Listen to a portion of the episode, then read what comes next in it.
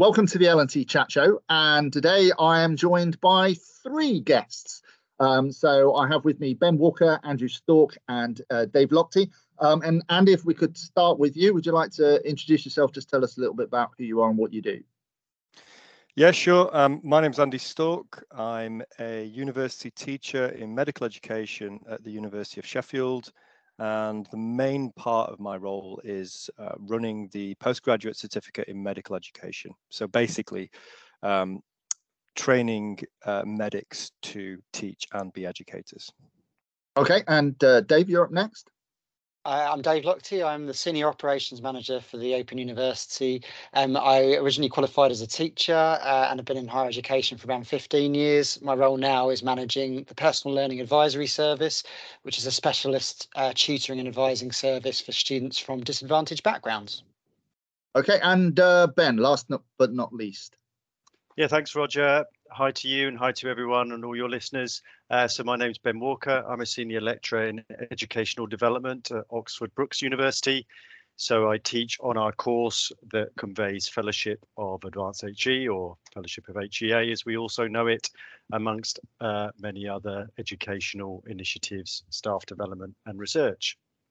And, and, today we're going to be talking about personal tutoring, but in particular, um, you guys have all got together and over a number of years have written uh, three books, and I know that they've they've kind of taken uh, different perspectives. Um, so, uh, Andy, I, I, think you're going to talk to us about what the first book was, and if you can give us an idea of kind kind of where did the idea come from to actually get together and collaborate and, and produce the work, and and how did you decide what the focus was going to be?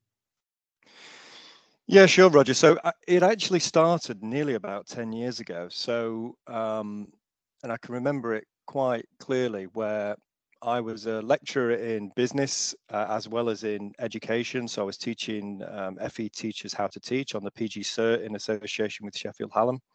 And I was asked by their course leader to do a book review um, for a new textbook. So as I after I'd done the actual uh, review of the book, I sat down with Ben at lunch. In the, I always remember it in the canteen. We were both working at the Sheffield College, and I turned to Ben and said, "Has anyone ever actually written a book about personal tutoring and advising? You know, this key role that people in FE and HE do." Um, and you know, through a little bit of research, we found out that no, no, they don't. There, there wasn't really. There was a book in in 2006 um, mainly focused on HE, but in terms of FE at the time, there wasn't a book. So, um, you know, to cut a very long story short, um, you know, we spoke to the publisher, Critical Publishing, and you know, said would they be interested, and um, and then over 18 months, we we wrote a we wrote a text for further education on effective personal tutoring, and and at the time, um, both of my both Ben and myself were actually in a fortunate position because we were managing the personal tutoring and advising and student experience um, for students at uh, the Sheffield College in further education. And we actually ran, um, we actually had a different, I won't say a different system, but we were running what we called at the time a centralized system. So the college had gone through a, a what was said at the time to be the largest change in its kind of structure of personal tutoring ever, where all um, all teachers, all lecturers uh, had their personal tutoring role taken off them, and they hired around 50 or 60 specialized personal tutors who did that full time. Um, and you know, we worked on the implementation of that system and the development and the development of the tutors. And so we were in a, a really strong position to talk practically about the book, but also um, through you know research and, and and and other things, we developed the developed the text for FE, which um, which was really well received. And and in terms of that that sort of alternative, because I, have experienced personal tutoring in in lots of different places, and and often the schemes are very much run the same, and and do sort of primarily focus on on academics. So did that work out to be better that, that that was taken away from academics and it was done by people who weren't necessarily directly involved in the teaching and learning? That's such a good question and that's something we could probably chew for at least 24 hours maybe not fit into this podcast. I'll uh, just to give you a few headlines though um, you know we we worked on a system where um, obviously this was taken off you know lecturers. And actually you know there was some reticence. There was some who were unhappy about that. Some who were happy about it. They were thinking yeah i can focus on my teaching and i don't have to do this kind of role that sometimes they might find difficult or problematic. And um, and actually for the sheffield college and there was an article out in the press about this i think the national press uh, or, or, local press where the key performance indicators of this change within about 12 to 18 months they saw a, a huge rise. I think it was a 9% rise in student retention um, and uh, a rise in success rates, a rise in attendance and punctuality. They got really good uh, reports from students how much they liked having a um, kind of a, that, that specialized personal tutor, someone who was always there to support them. They might not always be in necessarily in a classroom as a teacher might be, so they were probably more accessible. So I think um, so I think yeah, the it was at the time that switch really helped the Sheffield College, and in terms of a lot of different key performance indicators. And, um, and can I um, just check that that's an FE college? Was that just teaching FE course, courses, or just the no, first place I saw so, was uh, an FE college, but it, it it was primarily focused, or the bit I was in, it was on degrees and HNDs.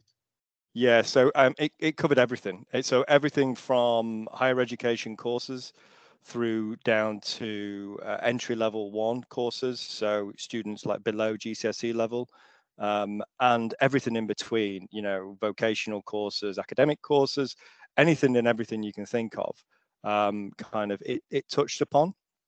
Okay. So, so yeah, a very wide range of students that we worked with. Um, and it was a very enjoyable experience, you know, managing it, very difficult at times um, but really enjoyable. And we learned we learned a lot in that job, really. Okay, um, so I'm just going to move on to uh, Dave because uh, you're going to talk about the second book. But I am interested in having written this book, which you know clearly had some impact, um, and and effectively having resolved that thing of there wasn't a, a book about uh, personal tutoring in, in, in uh, FE. How did that segue then into the into the second book?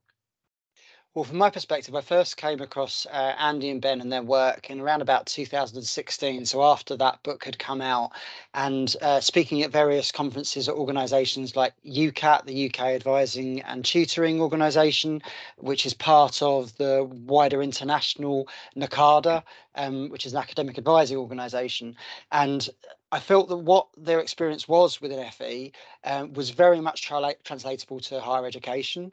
That a lot of the challenges that we face, uh, the two sectors, or did at the time, in terms of working with students on a one to one basis, uh, were translatable.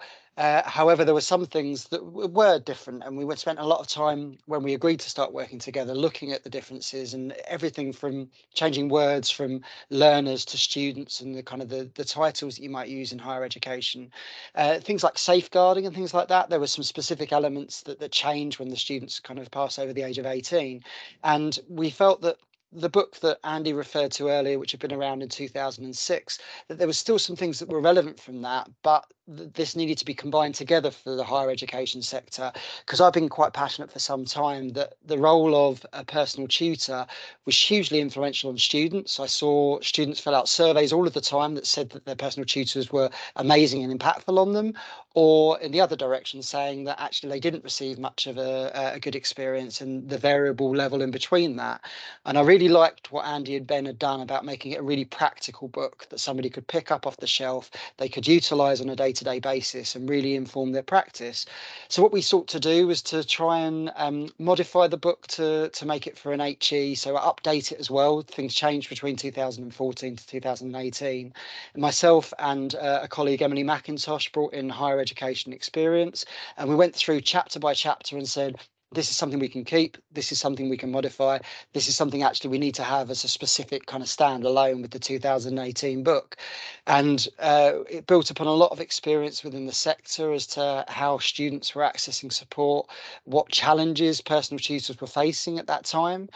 And i feel that we we combine that together well. Um, the one of the authors of the 2006 book liz thomas was brought on to write the foreword of this book. So it really brought together all of that experience from both fe and HE uh, and really told us what um, all of the literature around, and it's really quite heavily referenced. And in making it ready for an HE market, I felt that was important to do so. So we really encompassed all of the literature that there was around personal tutoring to make sure that we could give that practical guide to personal tutors. They could look through and say, this is what everything is happening in the sector. This is the best knowledge we have. How am I going to apply that? And it really gave them a practical guide to do so. Oh, okay, I, am quite interested before we kind of move on at all um, because all of you are, you know, clearly experienced and, and invested in this in terms of the research that you've done and then having to to write and edit and, and publish. So um, I, obviously I'm aware of I've been doing this for quite a long time, so I, am well aware of lots of the particular issues that there are related to personal tutoring. Do any of you have, you know, something which absolutely stands out for you as, as being something that's, you know, the most practical piece of advice um, you could get to somebody in terms of trying to sort of improve their personal tutoring? I, will throw that open to any of you. Wow, that's a big question, that one, Roger. I'm, i know. I'm sorry. I do feel like I'm. No, no, it's a good spot, one. A I'm, I'm a very practically minded person. No, it's and, a good one. And I, I could maybe preface this by saying, for me, one of the most difficult things is actually engagement. That I find that the students who probably need personal tutoring least are quite happy to regularly attend and and sit and have a chat and in some respects there is less to sort of say to them because they're they're often quite self-contained people whereas the students that that really would benefit from a bit of um, you know even just being able to express themselves or ask questions are, are the ones that just for whatever reason don't engage and and trying to get students to engage is something which has you know baffled me for more than quarter of a century so Mm. Uh, you know, I'm always interested in what other people yeah, can advise. I mean, I can come in on that if you if you like, Roger, in the sense of, for me, the kind of really most important thing that comes across is is that relationship with teaching. So, despite what Andy said about, um, you know, this was born in a sense out of a centralized system where the tutors that we managed and the who carried out the tutorial system that we implemented, although they weren't teachers, now that we all work in HE generally, um, every academic pretty much in their lifetime as an academic will play the personal tutoring role. So you've got the more traditional model of academics who are lecturers who have personal tutoring on their timetable. So therefore, uh, and then you know Andy and myself in particular have teaching backgrounds of sort of almost 20 years. So therefore, for me, was the real crossover and sort of Venn diagram that exists between personal tutoring and teaching and not seeing them as separate and how we can learn from each other which there, there is and then that brings to mind you know why did these books come out why was there such a gap in the market that andy identified if there is if it's the same as teaching well it's not the same it just has some distinct features and those distinct features are not, in my view, which is why these books came to into being, are not sufficiently covered in teacher training courses. So the premise of the first book was that I underwent my, for example, I underwent my um, teacher training sort of 20 years ago and personal tutoring was was barely mentioned or I can't remember if it ever was and yet I then get a teaching job and there's this thing on my timetable called personal tutoring so for me it's about how you marry those two things and to be you're saying you're very practical and specific because you're right. You do. We do need to talk about specifics and practicalities. For me, that means things like employing coaching techniques in the tutorial space, which you can do successfully within the teaching space as well. Um, it's things like setting boundaries, which again is in the teaching space, but really comes into the tutorial, personal tutoring space because you've got the pastoral element and the pastoral and academic, and again, the link between those things and when we should refer on to professional services. So I think referral, boundary setting, use of coaching are real things that I think, in my experience, through the books and then running staff development with personal tutors who are academics, having written the books, are the things that they find probably most useful. Having frameworks, structures for one to one conversations, which again, was kind of completely missing when I first got thrown into this job of uh, being a lecturer with personal tutoring on my timetable. So those I think are are, are really absolutely key. As for okay. your point about non, just briefly, as for your point about non-engagement, yeah that is the perennial, or rather, I should say, ubiquitous challenge with pretty much every academic I speak to and do staff development with. They say, "Yeah, we agree with all that what you're saying, but this is ideal world stuff. No one ever turns up to my tutorials," and I'm afraid, yeah, don't have a magic answer to it, other than we do have a bit of a contradiction in that uh, the research shows particularly with the student body being as it is now, maybe more similar to FE, Andy, my background, where they present with lots of different diverse needs. But the research through things like Liz Thomas's What Works reports shows that they do want the human side of education. They do want someone to represent in human form the institution. They do want proactive support. That's what our research shows. And yet, for some reason, it doesn't translate into attendance and engagement with tutoring. And I think that the one of the big reasons for that is that it can be seen as optional, not linked to timetable, not linked yeah. to curriculum, not linked to attendance. So I think those are some of the reasons you find that non-engagement, but you're certainly not on your own. We all face it. Okay, just, uh, and Andy or Dave, do you want to come in on this? I was just going to comment on the. Um, that's a really key point. I mean, as you say, there's lots we could talk about, but the perception of personal tutoring from both a staff and student um, from both a staff and student standpoint is really important and that embeddedness of personal tutoring and advising within the curriculum we found is really important. So that so that when students come in they don't see it as you know if they look at their kind of timetable they don't see um, you know that they've got all their lectures and then they've got this group tutorial that's kind of tagged on and they don't know whether it's optional or not or these one-to-ones what are they about? Why why am i going to this? Yeah i've got no problems. So it's it, it, it, there's a big un, un kind of there's a there's a lot of work to be done around uh, embedding personal tutoring and advising within a curriculum so that it feels part of a cohesive whole and it's not an optional add-on that you can kind of maybe turn up to or maybe not turn up to and that then leads into lots of other um, potential benefits of the building of relationships between the lecturers and, and the students uh, and and so on and so forth. And and and and just another point to kind of so embedding within a curriculum is really important. So it to help with engagement from a kind of more of a structural managerial level. But but another just one other point i'd probably like to make is um, from our research kind of over the last particularly over the last three three to four years and particularly with the recent book of the case studies across UKHE what's come through really strongly from both the student body and staff body is that they really want clarity on the role of a personal tutor. What is a personal tutor? What are they there for? What, what will they do? You know how will they do it? What and so both the staff and students want that. And i think once organizations, sorry, universities can can provide that clarity locally, that will help with the process of having structured meetings with a focus, with with outcomes and measuring kind of how things are going and the success of it from a student and staff perspective. So there's, I think, from a the, the role and clarity of personal tutoring within UKHE, locally within universities, is really key for them to get right um, and and that then leads on to things such as engagement, uh, better engagement with students. Okay, uh, Dave, did did you want to add anything to that? Or? Yeah, I mean to agree with everything that Ben and Andy have said, and it made me think of one of the quotes that we've got in the, the 2022 book um, that when personal tutoring isn't done well, uh, it can be two people in a room that neither wants to to be in for a purpose that is unclear to both, and probably even worse than that. In the example that you're talking about, Roger, is it's one person in a room waiting for the other person who's not going to turn up because they they didn't think it was worthwhile and didn't really understand what it was, for all of the reasons that Andy has spoke about. And I think we've really seen in the period period between the 2018 book and the 2022 book some of the institutions across the, the sector who have made real developments in this has been where they've really put importance behind it. So it is in the academic workloads of uh, members of staff. So they feel that it's important. And when they then stress it to the students, that comes across.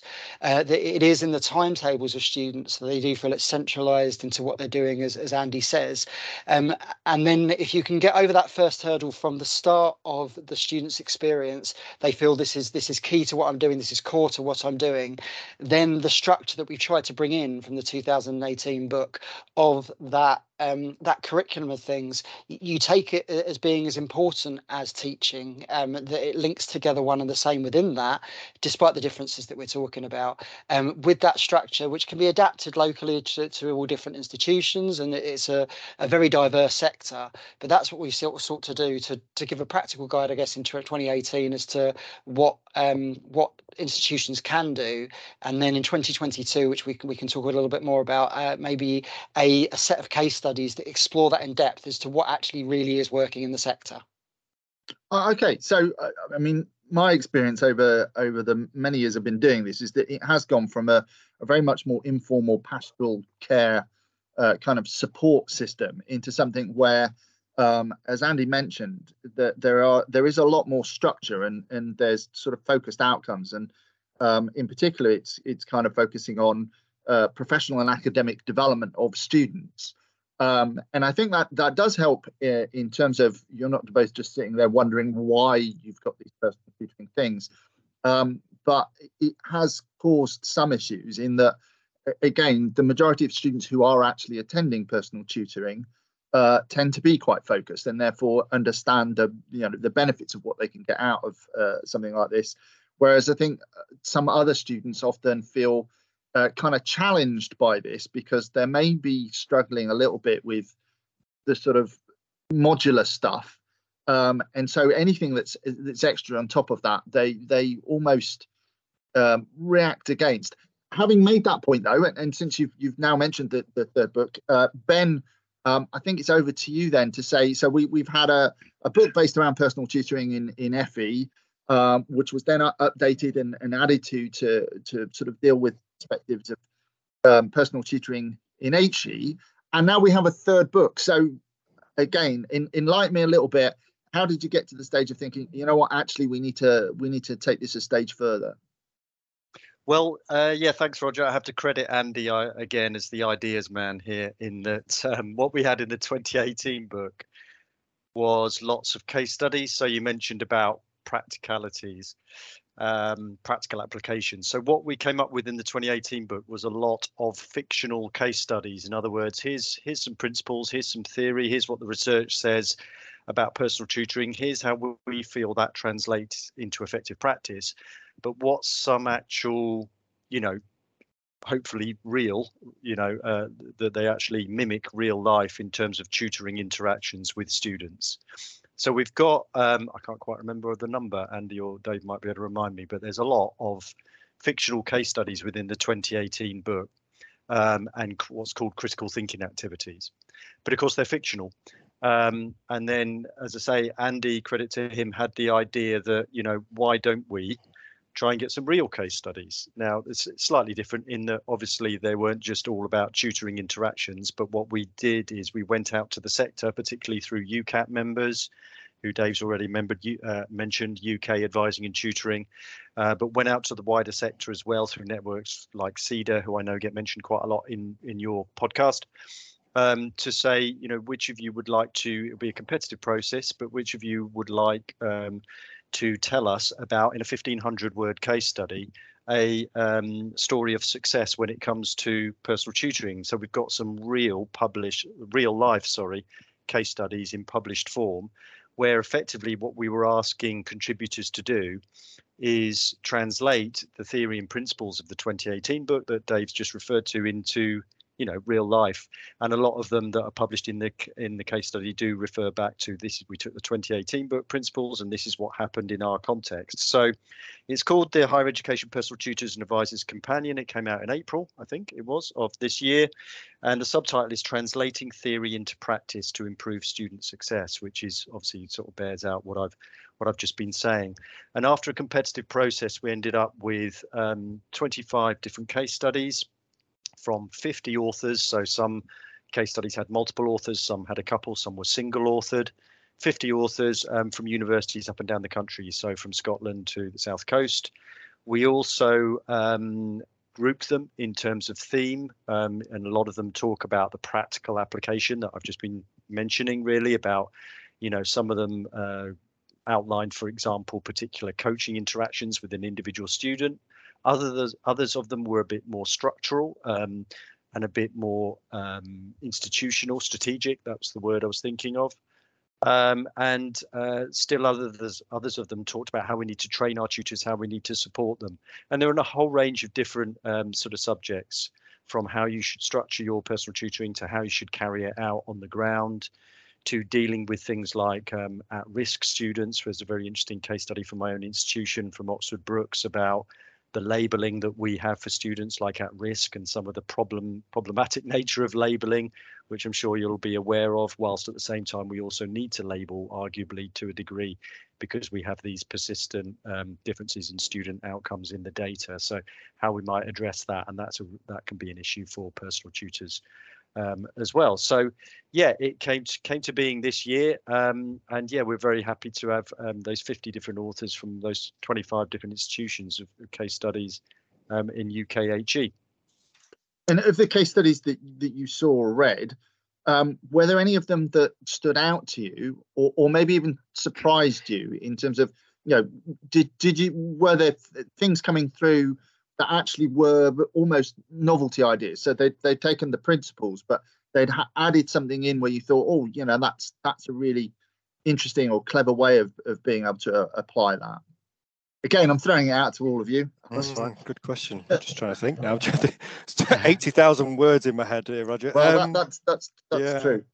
Dave was going to come in with one. Sorry, Dave. Yeah, I think there were lots in there that, that, took it into different directions, and it shows what diversity we have as a sector. That uh, what we'd re- written in 2018, people had kind of taken on, and I think it must be said that bringing it out in 2022 the impact of the pandemic had been huge and we went through the process of these case studies. They were written between 2020 and 2022 so people were adjusting towards that. So i think if you'd asked us in 2019 about the um, the presence of online uh, what you could do uh, via a video call with with students it was quite a minority as to what what we were doing and then it became everything that we were doing. And i guess that was a, kind of an underlying point in several of the case studies that the way that they were trying to make what they were doing accessible to students was to use uh, every different tool available to them virtual was one of that but then in terms of understanding the students there were lots of different techniques that we used. Um, uh, social identity mapping was something that came out that i hadn't come across before and i was quite impressed with that. Um, there were case studies in there which were about having um, uh, policies and reviewing policies um, but then i became to see that actually kind of more of a framework and something which is adaptable because the diversity not only across the sector but with individual institutions was such that when uh, institutions tried to decree this is exactly how you should do personal tutoring that locally there'd been some opposition towards that. And there's one particular case study that springs to mind that trying to bring into effect a policy was met with significant opposition, and that is something that I had seen elsewhere. So it may be reflect upon the 2018 book that it's all well and good to to have what you think is kind of good practice across an institution, across a sector, but you also need to always need to make sure there's a level of flexibility that individuals can tailor that. And I think that's what across the case studies really came across to me. It was what individually what they'd interpreted from the 2018 book and made their version of personal tutoring work for them. Okay, and obviously we'll put uh, links to all three of the publications in the episode description, so people can uh, go and have an investigate of these. And definitely, for me personally, um, although I'm only a small wheel in a or small cog in a very large machine, um, it, it is sort of that constant thing of you know desperately wanting somebody to just come along and go, yeah, do it like this because this works um, and I'm I'm always looking for for new ideas that I can try and implement in order to make uh, personal tutoring more effective uh, and and to encourage colleagues as well to to think about it.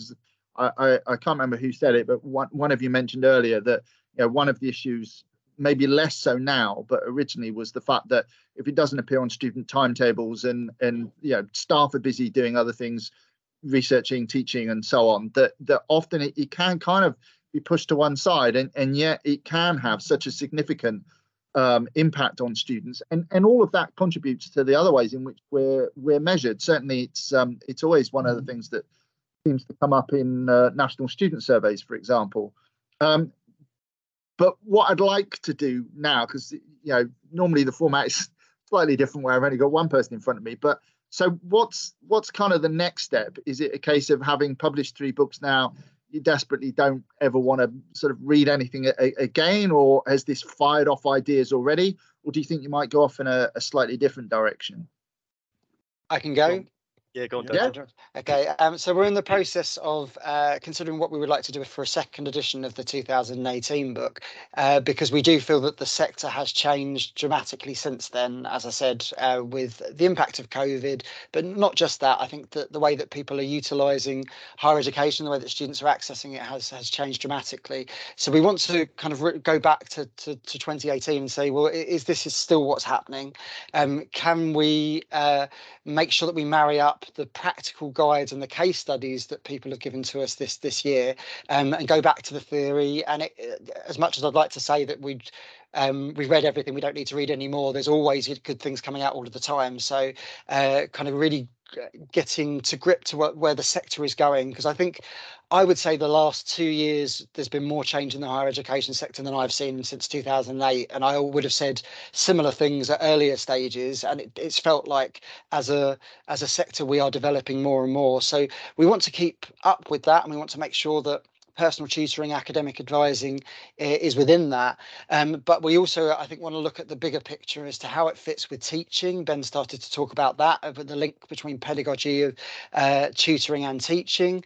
Uh, you started talking, Roger, about what is contained within the personal tutoring role and maybe what's not. And there were lots of trends of some institutions stripping out, say, uh, any element of pastoral support and it being purely focused on academic. Uh, the notion of boundaries that Ben was talking about, that being elaborated a lot more when you've the growth of mental health as a challenge that students face and therefore institutions face. That was important in 2014. It was more important in 2018. I think it's more important now than ever. Um, knowing what what you can do um, and working within those boundaries and how you can utilize the other support that's around you as well. Uh, and really getting to the bottom of that engagement challenge that you were talking about roger that uh, if if if you can get in a student into a room that's one thing but but get actually getting them into the room. And for me that's become my day job that i'm working with the student populations that might be be deemed as the hardest to reach so i don't love the term um, and what you can do towards doing that and being more and more proactive and getting out to them at an earlier and earlier stage. Uh, as we say kind of saying that's integral to the support that we offer to them um, and really winning them over that saying that actually it's not just about what you learn in your studies it's about how you learn and that's where I feel um, advising and personal tutoring fits into the wider work of the, the sector to try and engage more and more of our students better than ever before uh, with higher expectations from them because they're paying more and more. Okay, ex- excellent. Um, Andy, Ben, did you want to add anything else? Yeah, just to, just one to drop in really. I think it's from a personal perspective, but I've certainly seen it in the sector. But it's it's a personal passion of mine. Is when you've got a student in a room, and um, it's how you build that relationship. So the you know that kind of relational pedagogy those humanistic qualities that kind of students kind of want from a, a person when they're sat in front of them.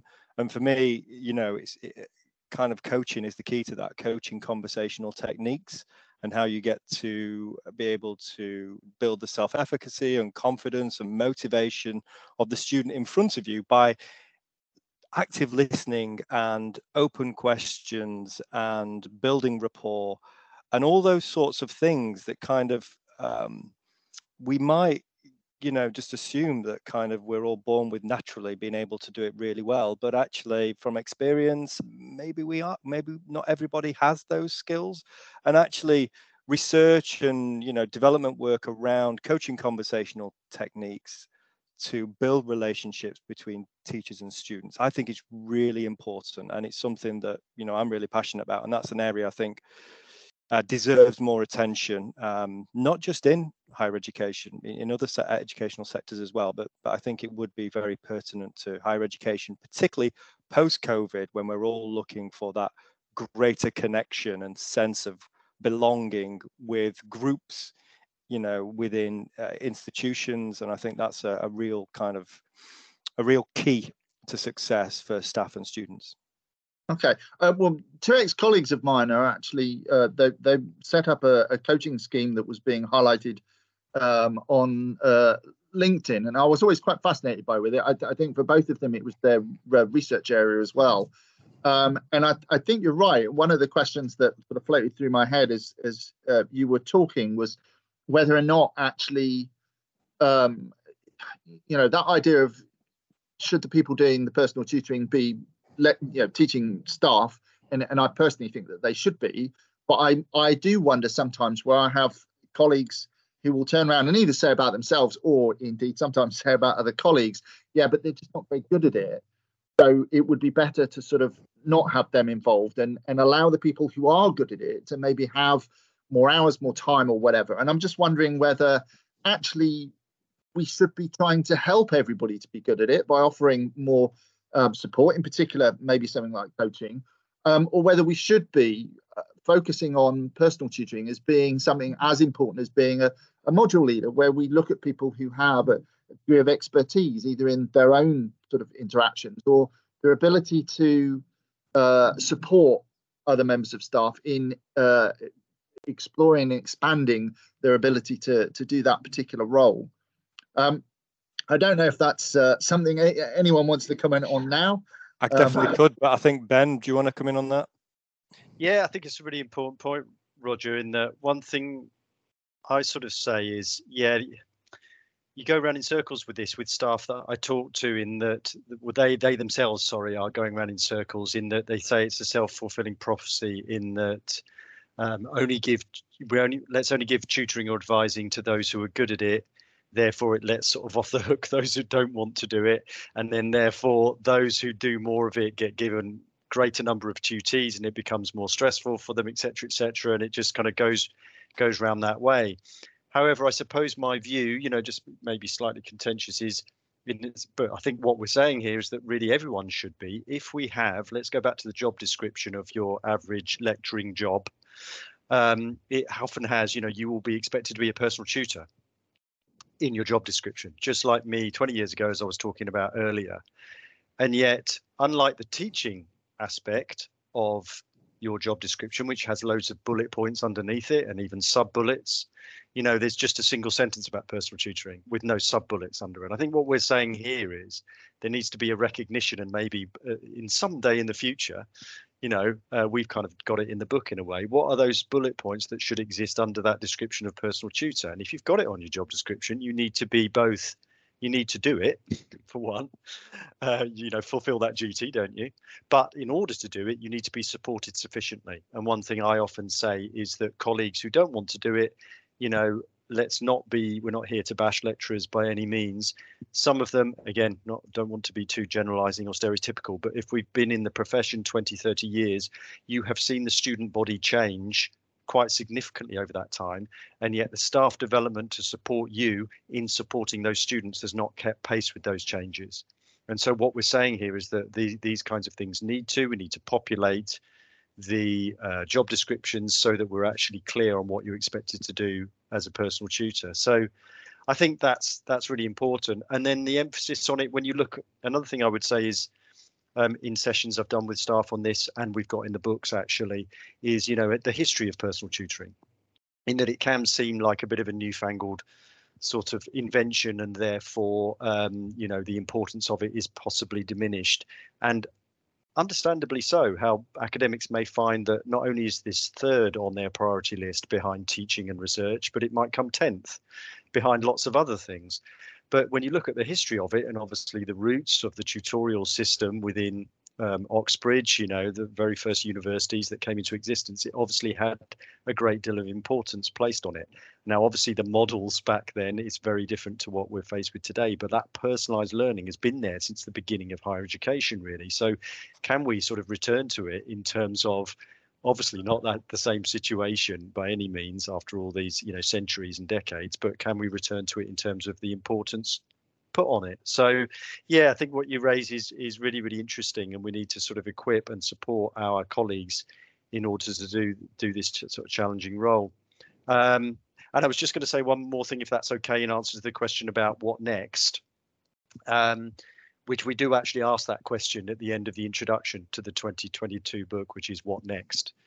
Um, and just looking at it again recently, what we say there is that arguably the you know the wealth of literature that exists for teaching and learning, um, can we not make uh, you know personal tutoring on a par with that? So we've obviously got some way to go, um, and that's a bit of an ambition. And there is a lot of work being done on this uh, through UKAT's much larger global North American based sister organization called NACADA, um, who, which is the Global Community for Academic Advisors, as it's called in the States. And they have done an analysis of the, the global literature on advising in the last 15 years. And I think one step forward for us here in the UK is what they've done through that really complex analysis is obviously they've related personal tutoring to the many other aspects of or initiatives within education that it relates to. So student engagement, you know, peer learning, the list is kind of endless. And so for me, it's about integrating that, um, the work on personal tutoring with those other important sort of educational concepts and initiatives. And I think going forward as well, real thing for the for the future is this isn't going to go away. So we do need to keep it, we do need to relate it to those other concepts, but really keep talking about it and I think improving it and raising its profile because we've got things like the new NSS um, questions are going to include a well-being question, which I think you may have mentioned or been been aware of. So it's it's really not going to go away. The importance is arguably going to just increase, and it's about making it at a, at a ground level sort of be reflected at a strategic level because personal tutoring doesn't often come into TEF narratives, for example, but really, you know, in my view, should be because when you look at the metrics that we are judged against for something like TEF, it is all about uh, value for money. It's about the student experience and all those kind of metrics that arguably personally tutoring can really strongly influence. So yeah, I just wanted to add that point about the future as well. Okay, I, I think that's a, an excellent place to, to stop. Although I do think that's probably a, a whole nother conversation that could be had about this. So I just wanted to say, Ben, Andy, Dave, thank you so much for your time today. Um, that was uh, really interesting stuff, and I will definitely be seeking out the books. Thank you thank for you. having us. Thank you, Roger.